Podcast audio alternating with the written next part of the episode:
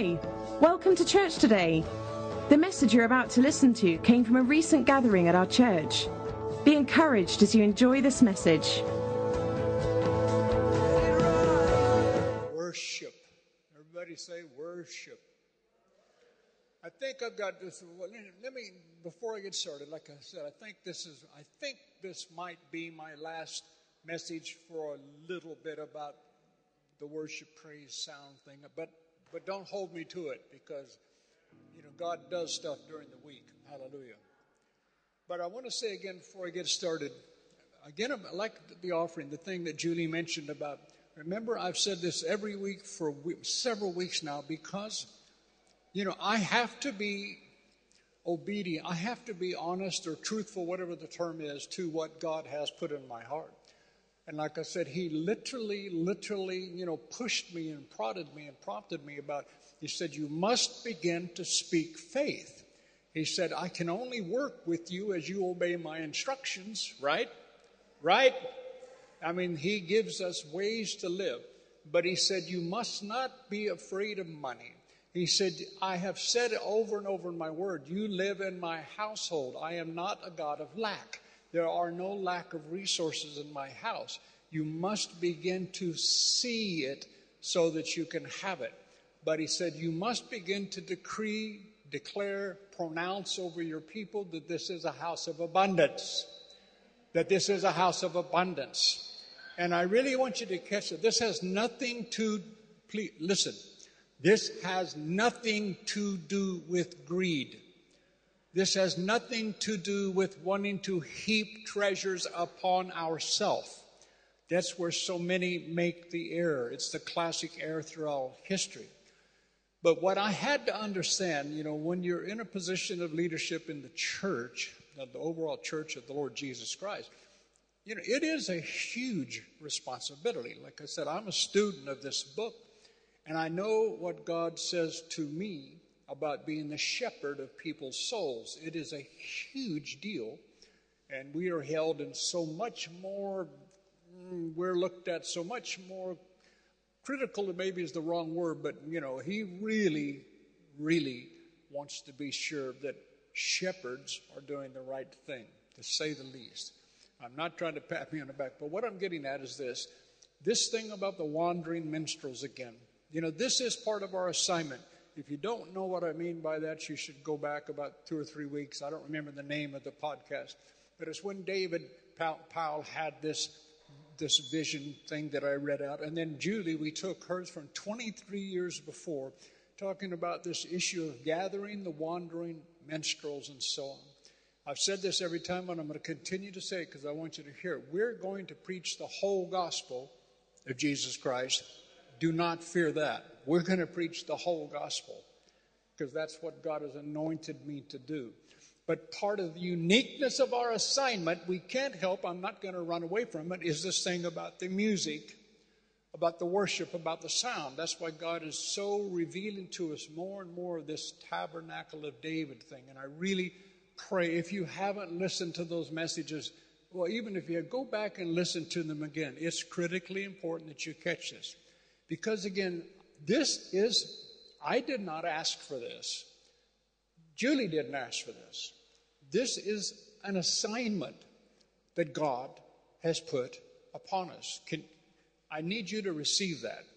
I, I really do, for us to really become what we're supposed to be, for you to become what God wants you to become. The Bible says, planted in the house of the Lord, you'll flourish. And this is why I need our people to actually plant themselves here. If you consider yourself a member and you take hold of the vision with us, you need to plant yourself here because you will flourish. I said, You will flourish. Have no doubt. This is not speaking boastfully about man's flesh. I'm talking about what God has promised. I don't care how many others have quote unquote tried it and it has not worked. That's not the way it's going to be here. I tell you, it's not going to be like that here. We are going to see the God of abundance. And I'm telling you, without, I hope I, I can say it with humility, I'm praying every day. I call most of you by name. I don't know a lot of you. I think I said this last week too, and I'm not trying to get patted on the back for that, but I mean, God's got me really releasing my faith and calling your name before Him and asking His mighty blessing, His mighty hand to be upon your life. Why? Because all of it's part of fulfilling this assignment. This is, listen, when God gives you an assignment, if God's actually given it to you, He will always equip you to carry out that assignment. Otherwise, He would be unjust. But our Father is not unjust.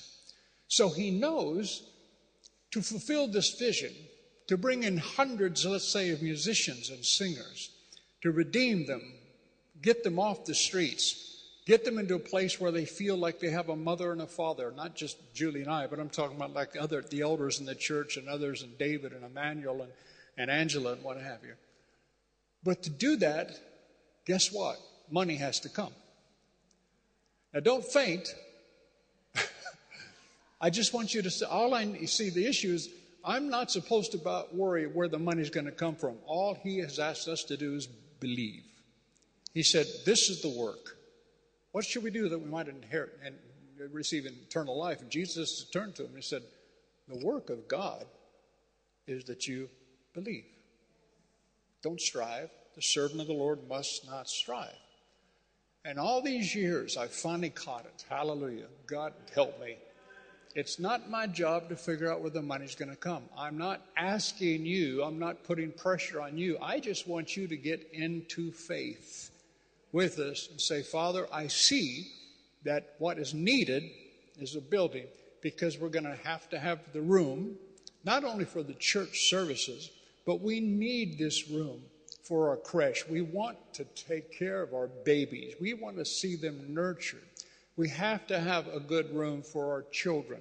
But Tommy does such a good job. We have to have a room for youth. I want to see our uh, I want to see our youth with their own instruments, with their own youth group, with their own youth band. You know what I mean?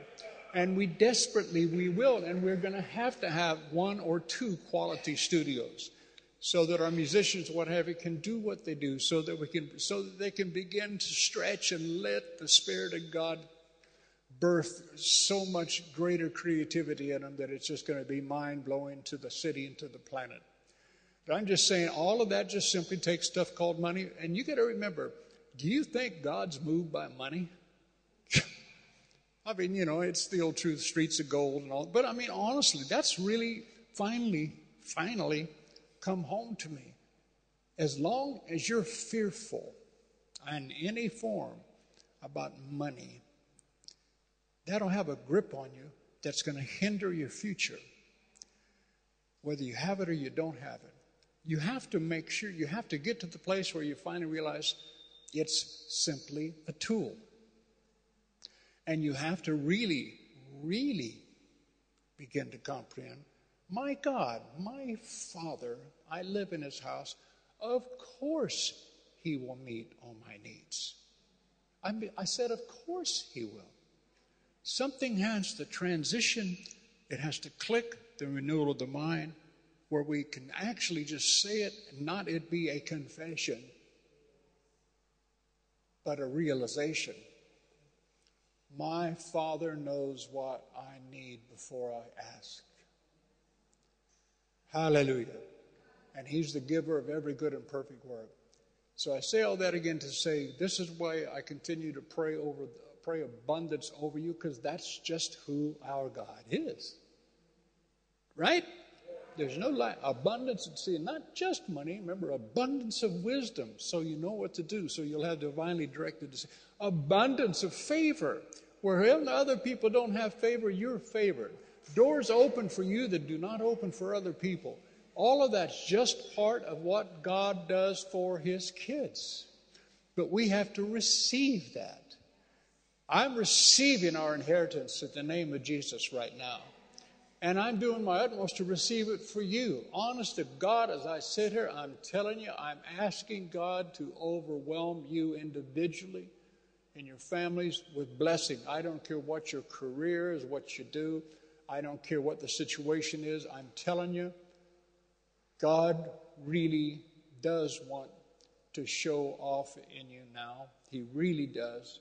And again, like I was reading even yesterday, uh, whatever my devotions were yesterday, over and over again. Oh, that's right. When I, I read Matthew and Luke and Mark yesterday morning, and um, after I finished the Old Testament, sorry, I'm just thinking. But all through there, when Jesus healed somebody, it says they were healed, and all the people recognized God. Da da da da da. He healed the dumb man. All the, and the people recognized God. See, when you actually have that, I don't want money for a new car. Now I'm gonna. I need a new car, so I'm gonna have a new car too. So whether you like that or not, I'm gonna have a new car soon. I'm not stressing though. It's just gonna come. I don't know how, but I don't care. It's not my job. My job is to believe because it's a need now. It's not a not a lust thing. Anyhow, I know that God wants us to have this building and have this stuff. So I'm just saying you have to just simply get to that place where you realize, you know what? I I am going to just say thank you, thank you, thank you, thank you, thank you, thank you, Father. All my needs are met. I will not fret. I will not worry. I will not let I will not let anxiety rule my heart in the name because He's for me and He's for you. Anyhow, I could preach all morning about that, but I'm not gonna. Anyhow, so I just I just want you to really hear what we're saying. There's nothing here about greed, but I'm telling you, you need to start speaking to money and telling it to come. Did you hear me? You need to start speaking to it and telling it to come. And you know what? None of you are good enough to deserve it. So just forget about that. I said, forget about that. This is the grace that we live in right now. He does not hold our iniquities against us. His transgressions have been swallowed up in the grace of Jesus Christ. Now, don't misunderstand. You can't go out there and act stupid, act dumb, and just sin willfully and expect the blessings of God. Nobody said that. But I got to tell you, just like the song, like David is playing at their end, I'm telling you, it is by the mercies of the Lord that we're not consumed. Because his compassion fails not. They're new every morning.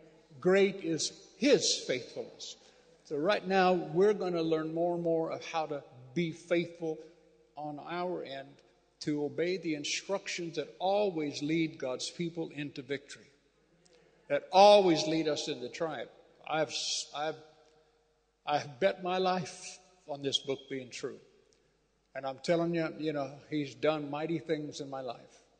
And um, nobody can tell me it's not true because it's too late for me. I've already seen what God has done. But what he's going to do is what keeps me in a state of utter excitement. I really am.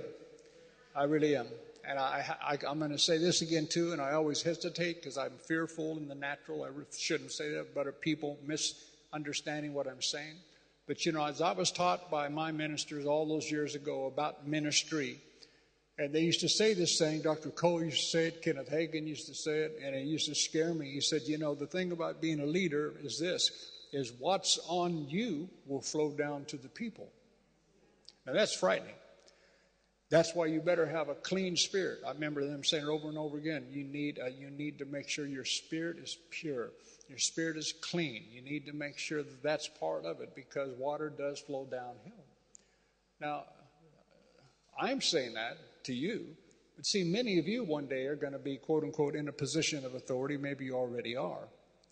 And when you actually understand this stuff, the responsibility strikes you, at least it should there should be an incredible humility, not an arrogance, but a humility come that says, Oh God, please help me to be a servant. Help me to reflect. That's the statement I make all the time now. May help me, help us reflect Jesus.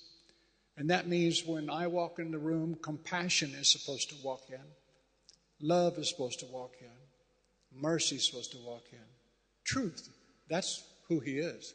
But see, he's in me. But see, that's what that's that's what it is with you too. Every time you walk in a room, you need to become cognizant. You need to think with that awareness. When I walk in, compassion walks in, love walks in, mercy, patience walks in.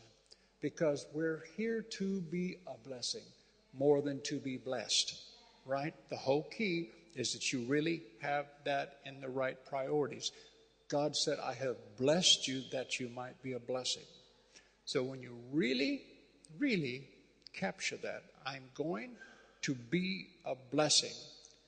I'm going to be a blessing. That means it's not to be consumed on me. I'm going to be blessed in Jesus' name. I want it more than, uh, you know, just about anything on earth because I finally understood. That's how I get to bless you. Hallelujah. Honestly, I'm not trying to sound like Jesse Duplantis or whosoever. I can't, I don't know who, but I'm looking forward to, you know, writing checks for 10,000 pounds and 20,000, who knows how money. But like I said, I am not afraid of millionaires.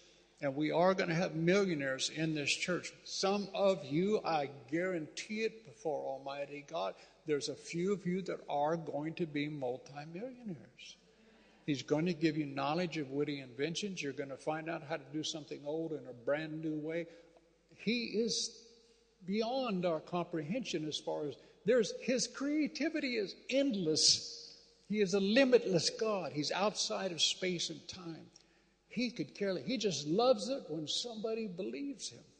He loves. I mean, he just goes, "Wow, somebody believes me.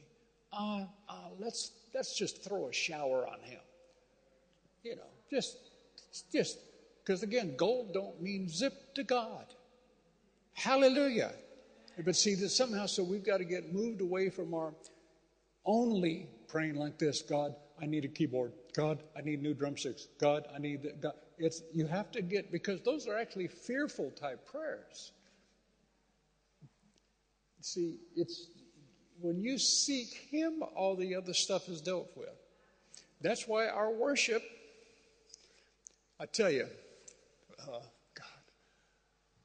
Father, I give you thanks for this morning.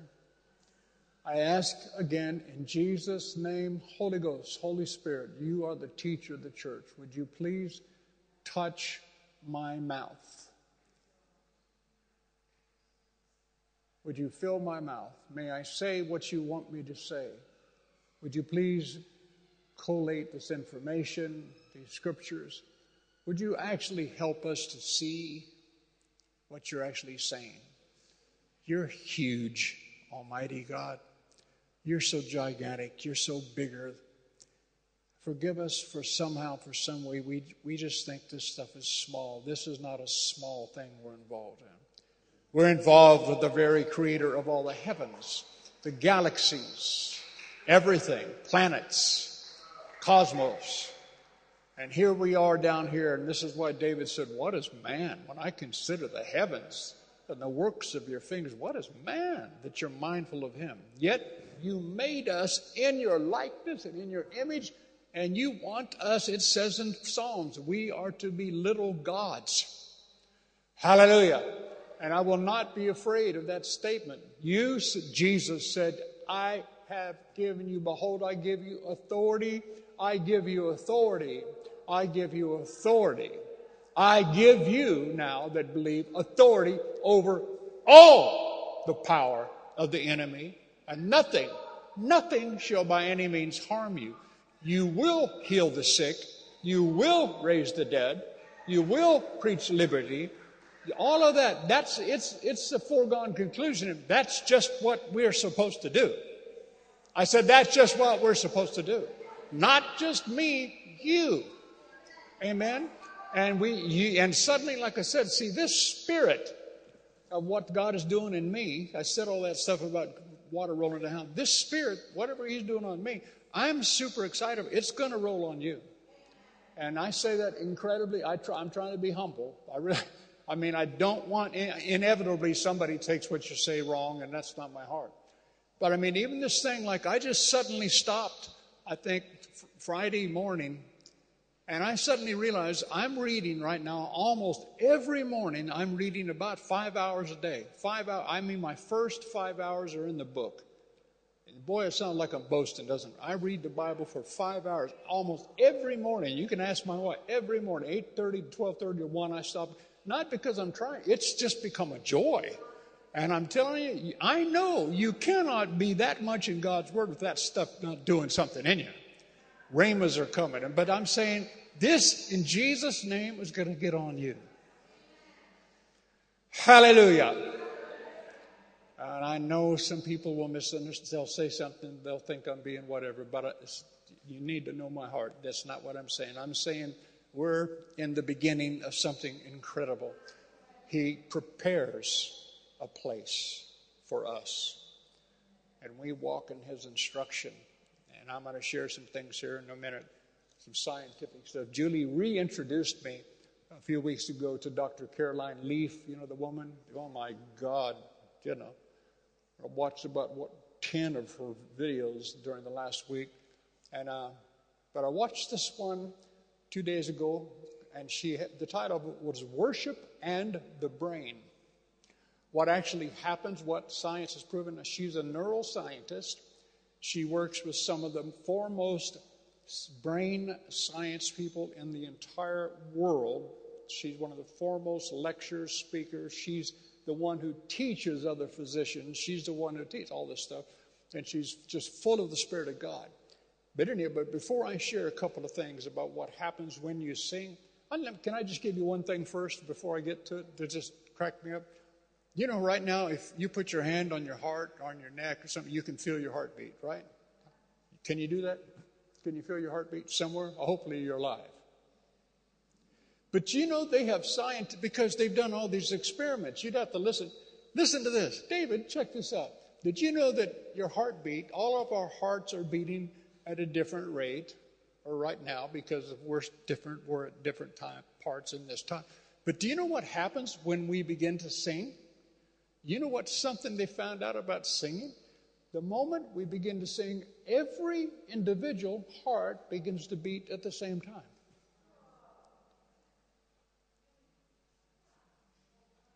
in unison. Is that a trip or what? God, eh, but see, you got to remember when I get into this, remember, God designed us. Right? God designed us. And see, I love what she says. You know, science, many scientists think they're God, but no, science, God made science, and God has called people now to begin to discover how God works because they're discovering the science of the brain, the science of things, but they realize God made everything. Colossians 1:15, everything that was made, it all came from God's the author of everything. So any discovery in science that they're making is they're just discovering the way God did something. Anyhow, please turn to Psalm 107. I'm going to read the entire psalm.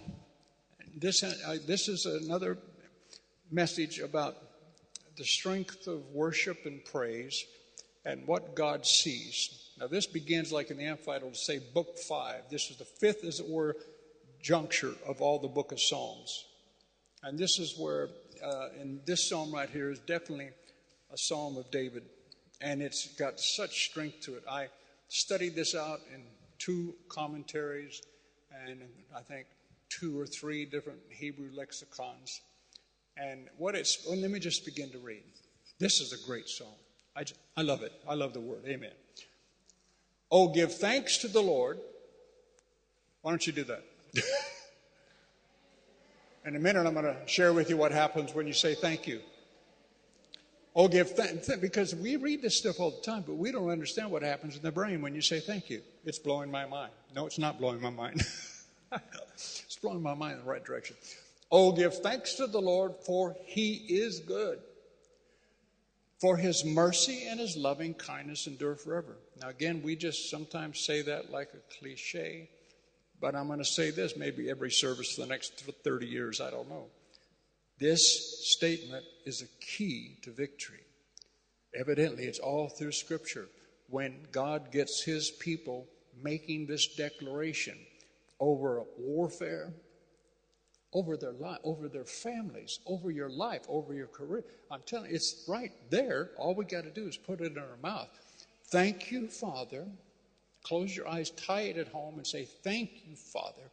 You are good. And your loving kindness. I got two or three pages full of text about what Hesed, loving kindness, actually means. It's gigantic. It's a central statement of all Hebrew theology. We, I thank you, God, because you are good and your loving kindness and your mercy endures forever. The moment you speak that from your heart, something unzips. Stuff begins to go. Bad darkness goes, light begins to come. It's a trip. Anyhow, I got to keep reading. Oh, give thanks to the Lord for his good, for his mercy and loving kindness endure forever. Let the redeemed of the Lord say so, whom he has, past tense, delivered from the hand of the adversary. And he's gathered them out of the lands from the east and from the west, from the north and from the Red Sea in the south. Now, verse 4 starts with the word some, right? You're going to, this word now is when you study the psalm and you study the writing of it, this is an entire like story. This was taught to their children. This was to be, it was, it's called a didactic psalm, D I D A C T I C, didactic. Didaktikos is the Greek word for teaching, just means to teach. This was something they would sing constantly over their children. Because children learn songs pretty quick. Let the redeemed of the Lord say so, whom he has delivered from the hand of the adversary and gathered them out of the lands from the east and from the west, from the north and from the Red Sea. Verse 4 Some wandered in the wilderness, and he's, t- he's going to talk about like four places about where people find themselves in trouble, and then he's going to show the solution over and over again. Some wandered in the wilderness in a solitary desert track. They found no city for habitation. Hungry and thirsty, they fainted. Their lives were near to being extinguished. But then, everybody say then, they cried to the Lord in their trouble. And what did he do? And he delivered them out of their distresses. Now, this is said over and over again. See, this is it's all a chain. He led them forth by the straight and right way that they might go to a city where they could establish their homes. Then, verse 8, and this is the statement, it's all through the book that it says in the commentaries, it says in the lexicons, is the strength. It actually it says this phrase, this scripture, this thing they say about, oh, that men would praise and confess to the Lord for his goodness and loving kindness and his wonderful works to the children of men. For he satisfies the longing soul and he fills the hungry soul with good. Amen. But what it's saying is, when, if we would praise the Lord, if we would give thanks to the Lord, we would not find ourselves wandering in these solitary places. In other words, everything that was wrong is rectified, made okay, and made correct if we would just understand, oh, he's going, oh, that means when are we going to see it? Oh, that men would praise and confess to the Lord and give thanks because for his goodness and his loving kindness and his wonderful works to the children of men. For he satisfied the longing soul and fills the hungry soul with good. Verse 10 Some, now he goes to another group. Some sit in darkness and in the shadow of death being bound in affliction and in irons, because they had rebelled against the words of God and spurned the counsel. In other words, you just simply refuse to obey some of the instruction that He puts there for our good. And they spurned the counsel of the Most High. Therefore, He bowed down their hearts with hard labor. They stumbled and fell down, and there was none to help.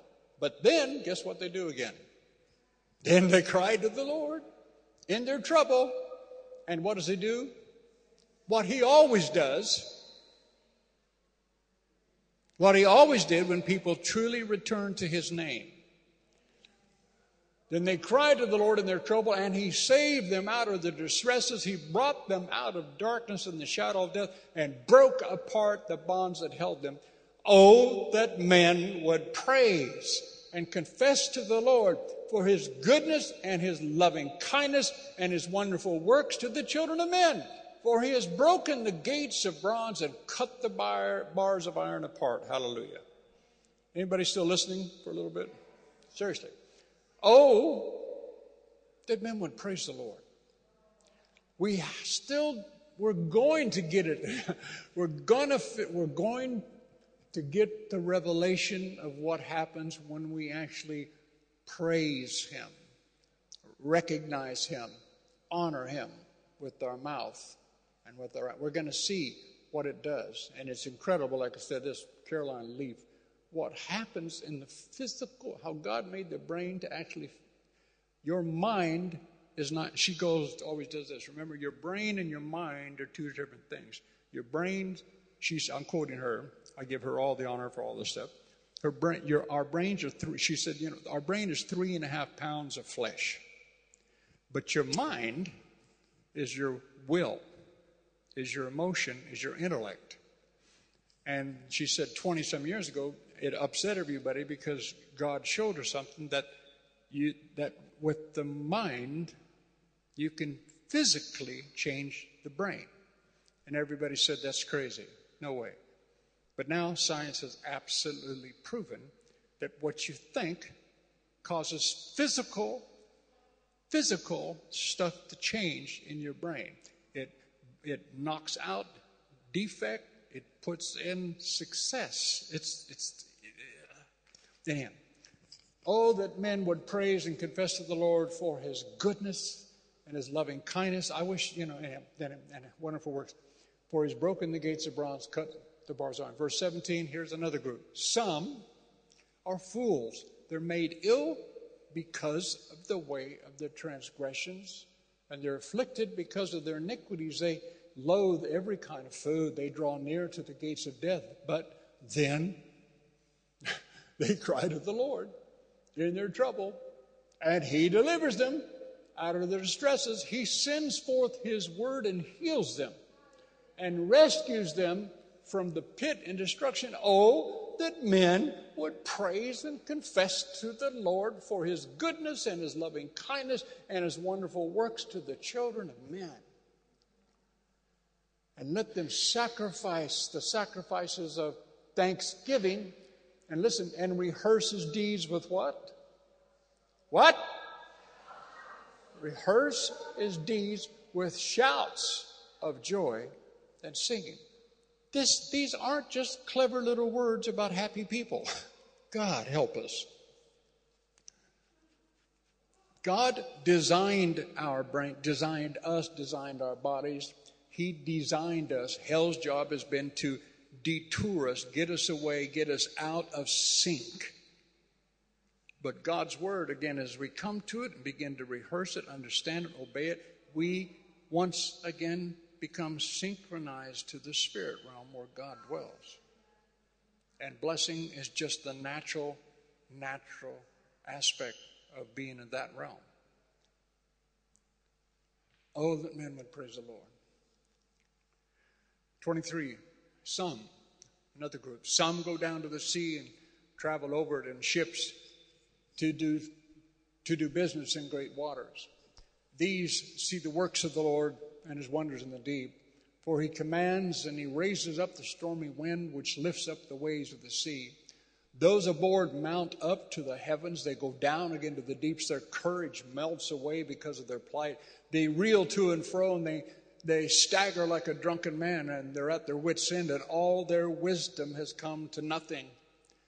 But then they do what? They cry to the Lord in their trouble, and He says, Forget it, not this time.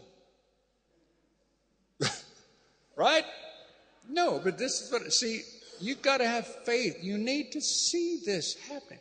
Then they cried to the Lord in their trouble, and He brings them out of the distresses. He hushes the storm in your life to a calm and to a gentle whisper so that the waves of the sea are still. Then the men are glad because of the calm, and He brings them to their desired haven. Oh, that men would praise and confess to the Lord for His goodness and loving kindness and His wonderful works to the children of men. Hallelujah. And then he finishes the whole psalm with these wonderful words here.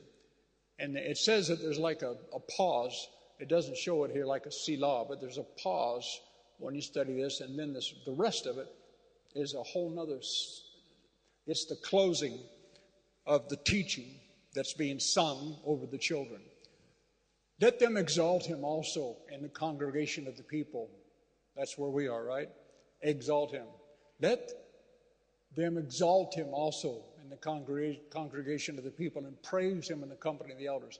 He turns rivers into a wilderness. You know, see, you read, I've read this so many times over the years, but suddenly you begin to see, you begin to realize, you know, if, like, there were times, say the least, I was in a wilderness. I was in a wilderness season. You know what I mean? Nothing happening, all dry, barren. But suddenly you realize, my God can bring a river right now, right this moment, because He made them river, ocean, another planet. You need a river? That river will meet all your needs, everything. He, he turns rivers into a wilderness, water springs into a thirsty ground, a fruitful land into a barren, salt waste because of the wickedness of those who dwell in it. But then he'll turn a wilderness into a pool of water and a dry ground into water springs.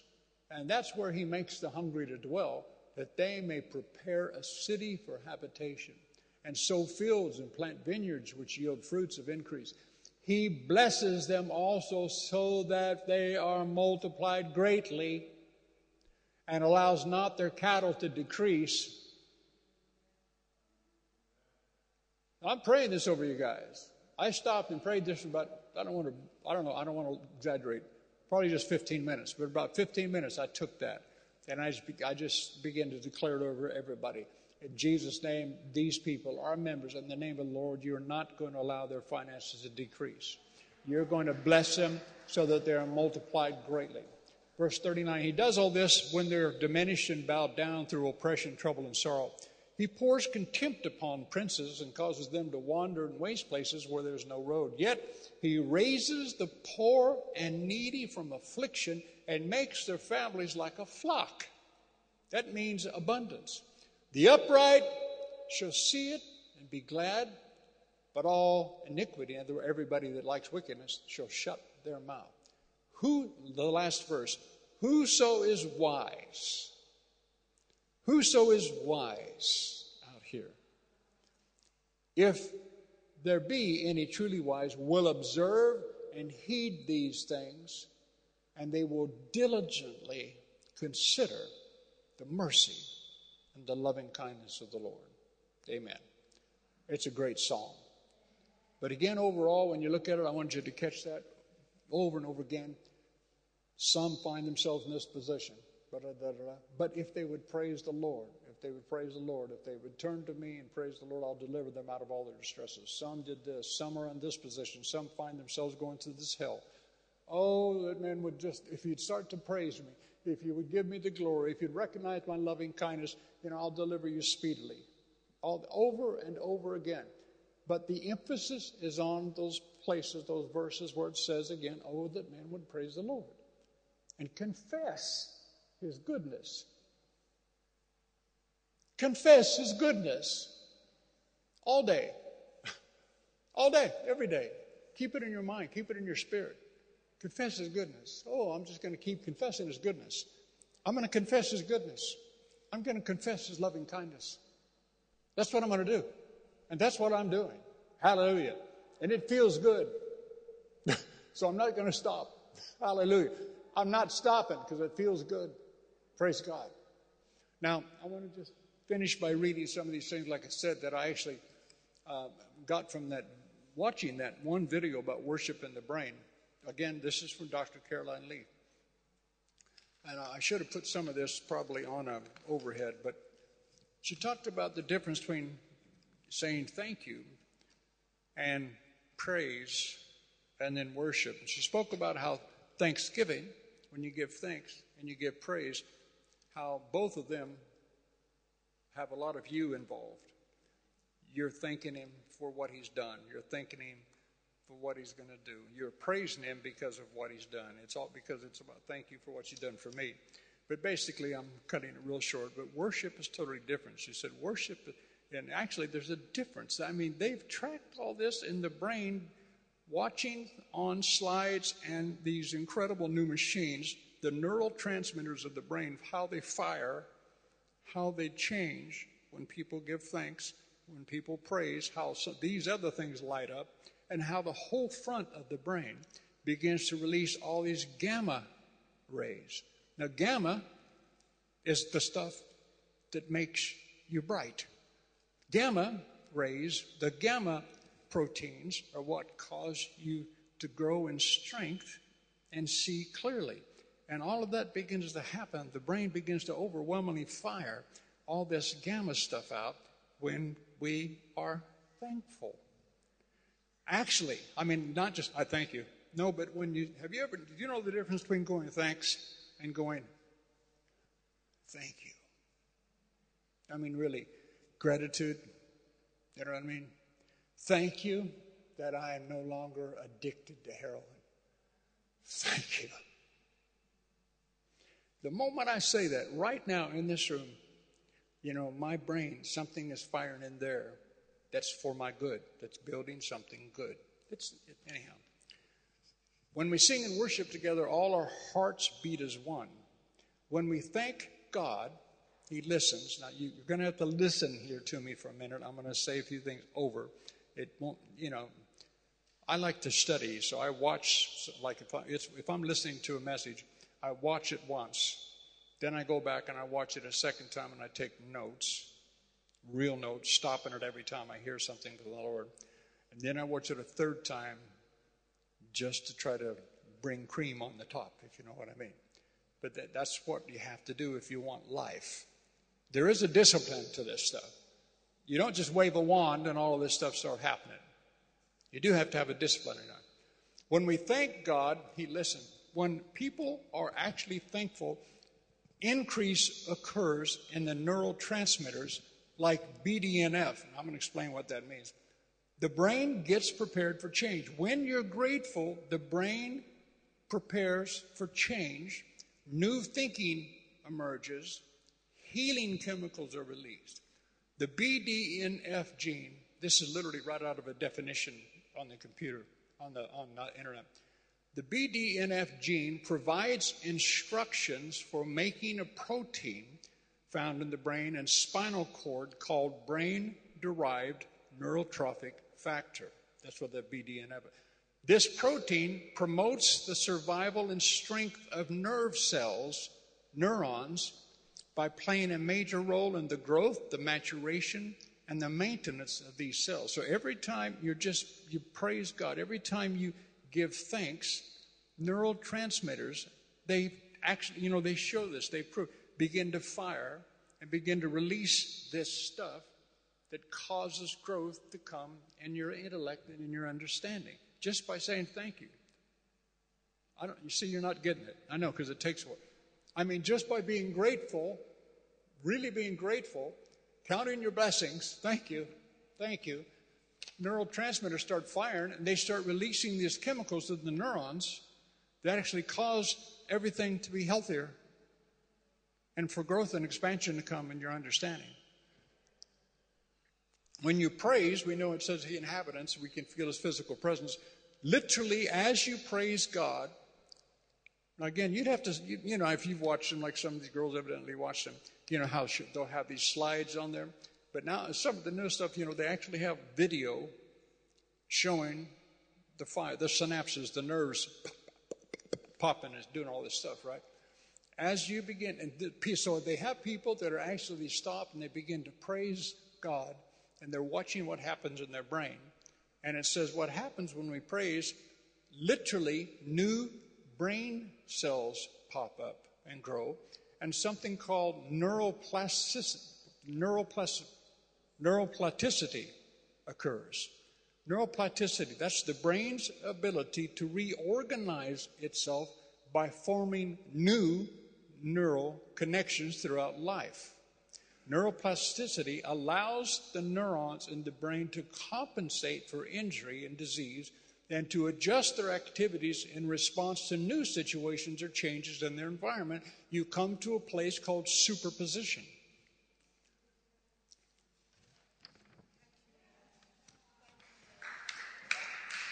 I, know, like I said, it's, it's, trust me, it's like, she, she talks so fast, man, you got, it's crazy. But uh, I'm, you know, it's, I'm just trying to share a little bit because I, I, want you to go watch this stuff for yourself. But it's amazing to me when you actually find out This is physically happening right now. Right now. Right now. You know that you're right now that you're thinking, oh, what is, what is it, 40? God help me. I'm try to remember. Oh, I can't remember, so I don't want to say it wrong. Anyhow. Now, quantum, she said it's all about quantum physics. Now, everything, and she talks about the difference how for a long, long season, everything was classical physics. Classical physics said that we understand everything by what we see. But then quantum physics came up, and right now, anywhere in the world, scientists that are honest will tell you that they everybody considers quantum physics to be the deepest, most important science of all. And quantum, the difference between quantum physics and classical physics. Classical says everything has to do with what we see, but quantum physics says no. We have to understand, to really understand anything in life, we have to understand what you can't see Quantum physics deals with something where it talks about how anything and everything, even 10,000 miles apart, can have relationship. They call it entanglement. That's why, like when Julie was in America, Rob was in London, but I had this connection with her, even though we were 7,000 miles away, because of something that's in my spirit about her and something that's in her spirit about me. We have, we're entangled spiritually there's a relationship that will never be broken because we're entangled. That's actually something that's proven through quantum physics. Again, please, I'm giving you the most basic, basic. I'm not doing it anyhow, like I said the other way. But quantum physics is all about energy. stay with me just for a few more minutes. Everybody say energy. Quantum physics is all about energy and how energy works. Quantum physics then began to understand that there are what we call subatomic particles. And they know that where there's subatomic, in other words, something that's beneath the ability to see, but they began to see them through new technology. Subatomic particles create energy. Energy produces movement. They prove that there are particles. They've proven that there are some, they just simply call particles. Then they found that there were subatomic particles, and they found everything else down to quarks. But then they came this. This is the thing that they've just, in the last 10 years, absolutely come into agreement about. That at the very base, the smallest, the only, as they go down, down, down, down, down, down, down, down to the depth of quantum physics, it says the only way they can to try to understand what they see are what they call waves. Others in quantum physics call them vibrations. The smallest form of matter is a wave or vibration. But what it equates to is how, where does the wave come from? Every wave comes from a force. Not Darth Vader, but seriously, everything that they've discovered in quantum physics, they've discovered that what they don't understand, what they're calling the, the God part, she's talking about how many hundreds and hundreds of quantum physicists are now believers in God because they what they started out to disbelieve. They found out that outside, outside, outside of the smallest measurement of mass, this which they call a wave, it's, they, it's something moving. It's something moving. That's what they discovered. Everything is moving because everything is moving because we're made of atoms and atoms are constantly moving, interaction between electrons, protons, neutrons. But they said for there to be a wave or vibration, there had to have been, listen to this, there had to have been a, a force, or listen, they said, or a breath. there had to be a force to generate a wave. Do you see? You understand what science is beginning to discover? God spoke the worlds into existence. He's the force behind everything. A wave is generated by a force. They first said that there are five forces, but now they're realizing that actually there's only one force that is creating energy expressed in different ways in different situations. It's just one force, but it can be energized and effective in different ways. The force generates a wave. Now, this is the part that I just want to see about thinking. There's so many other things, my gosh. Do you know something that she said that I couldn't, I actually have a hard, I have, I don't know if I should say I have a hard time believing, but she said, Julie heard it, we watched together, the statement about the oncologist. All the medical doctors who are involved in brain science are now agreeing together that 75% to 95% of every illness known to man begins with thinking.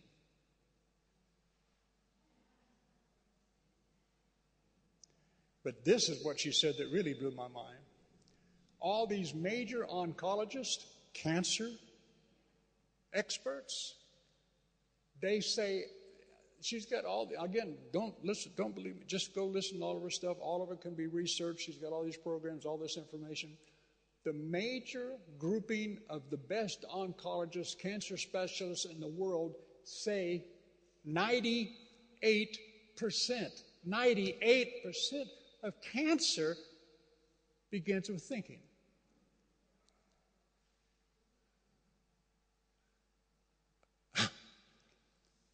I started reading all the Bible where it says repent in the Amplified Bible. It always says it says repent, change your mind. and boy, I got stuck on that after that. Change. How important? What does God really want with the renewing of the mind? Why does He tell us to fill ourselves, to let the Word of God dwell in us richly, to receive the engrafted Word, which is able to save your souls? The word engrafted means implanted. And see, everything you think, she goes on to say, she talks about how literally what you think begins to create new matter in the brain. Actually, physical, physical new stuff is jumps into creation that begins from your thinking. And how you can either be on the dark side and think all this bad stuff and it keeps you here, or you can be on the love side, be over here where everything begins to manifest to the right. But it begins with your thinking. This is why I'm, you know, like I said, about 10, 11, 12 months, I don't know how long ago, I don't know. All I know is God really hit me, and I really discovered that I could cast down any bad thought. That sounds so corny. But I mean, for me, I was, I mean, to really be able all day long, I, when I have a bad thought, like you've heard me say before, I realize that's not me. And so it's no big deal. It doesn't stay. It doesn't linger. I just get out of here. You're not me. Because I recognize who I am. I'm a man of God. But the devil's out there, so he'll try to put stuff in you. But I just, I just don't receive it anymore. I cannot tell you how blessed that makes me feel. I'm just blessed. Hallelujah. I'm, I'm blessed. I really am. I mean, this is why, like, I know. I, I, there's no negativity. I know our building's coming. I know it's right there, right now. I know the people are coming. God spoke it. I know it. There's hundreds of people that have been released to come here to hear this form of teaching and to participate in this, this type of praise. They're on their way. I know it. Hallelujah. And I know where the thoughts come in. And I just, you know, the more, and the more you begin to do this, you do bring every thought into captivity. And you make any, you make any disobedient thought, it says, remember to come into captivity. You just say, no, no, no. That's not who I am. You can do it. Every one of you can do this, and every one of you can begin to see that as you think good thoughts, these neurotransmitters begin to release these chemicals that begin to bring you, the way she said it, it brings you to your highest point of intellect. It causes you to turn and move toward the highest part of your intellect just because you begin to think right thoughts. But let me just, so I, am going to finish with this. Like I said, there's too much, but because again, all of this to me, though, I'm reading all this, and as in relationship now to music and sound, because everything, again, the smallest thing they find is a wave or vibration, but they're, they've discovered there has to be a force for there, for there to be a, a wave. There has to be a force to be that vibration. And that's what they can't identify unless they're Christians. Seriously, she said the easiest way to, to, uh, to really illustrate how this is important force generates a wave, the wave creates energy, the energy creates change. So every time, and again, you have these thoughts, a force causes you to have a thought, a wave. Now, when you have a thought, you begin to feel. and that creates energy.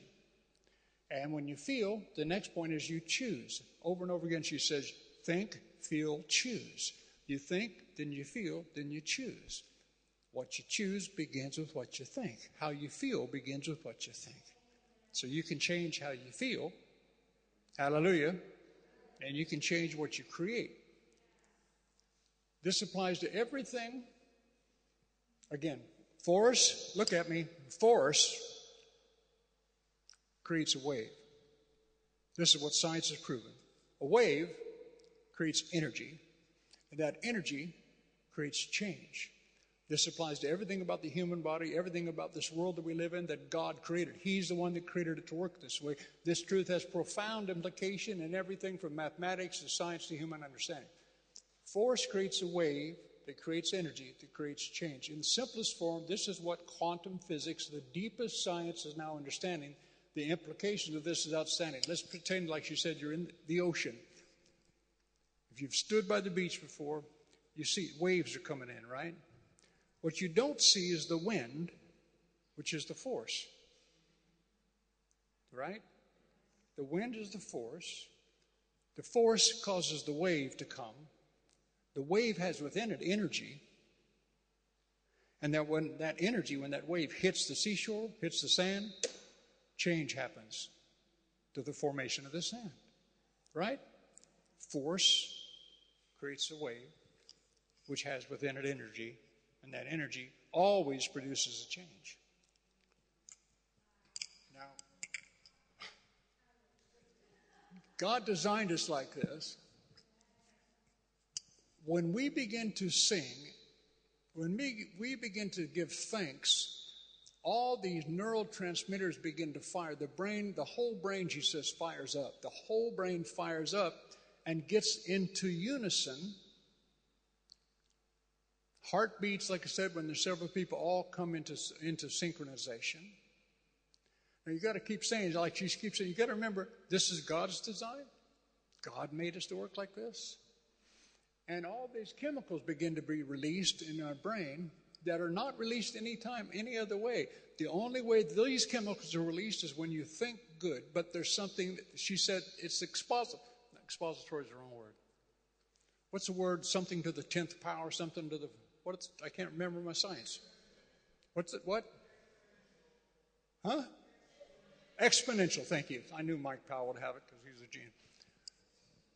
When people, when they looked at the brains of people as they, as musicians played and sang, it says the force of the release of these new proteins and these gamma proteins instead was exponentially out there. It just was overwhelmingly multiplied beyond just, it was producing tons of good matter. Hallelujah. Now, I know I haven't done a good job. All I've probably done is some of you's confused, but I got to tell you, I got so excited when I, because God made us all this way. We can change anything if we'll get into agreement with how He made us to live.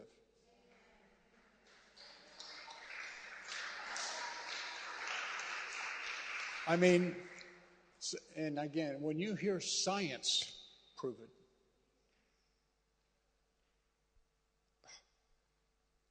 that's why right now, Rod, during my times in the morning when I read and I pray throughout the reading, because again, it's prayer. And again, like the music, intercessory prophetic music, when we sing, and like even Angela, like this morning, you, you see, you don't realize what's happening even when she stops just for a moment and something new comes out of her mouth. Like in the very beginning when we started, and she really, and I'd, I'd stop because of the two minute silence. And then she just says, she really, I mean, she really began to say thank you to God. She really began to say thank you to God. And, and I could feel its force. I could feel its force. But see, I'm, I've been reading and looking and studying and praying so much about this. Again, I'm not patting me on the back, but I'm trying to say I'm really being aware of it now. And the awareness causes fruit. And I'm trying to get at, I want to see all of us to become so aware that we're not just up here singing songs. that we're producing new brain matter that's catapulting us to higher intellect, to more creativity, to blessing. Because God designed us like this. Amen. Worship team, come on back. Hallelujah. Now, this phrase, I thank you for putting this up.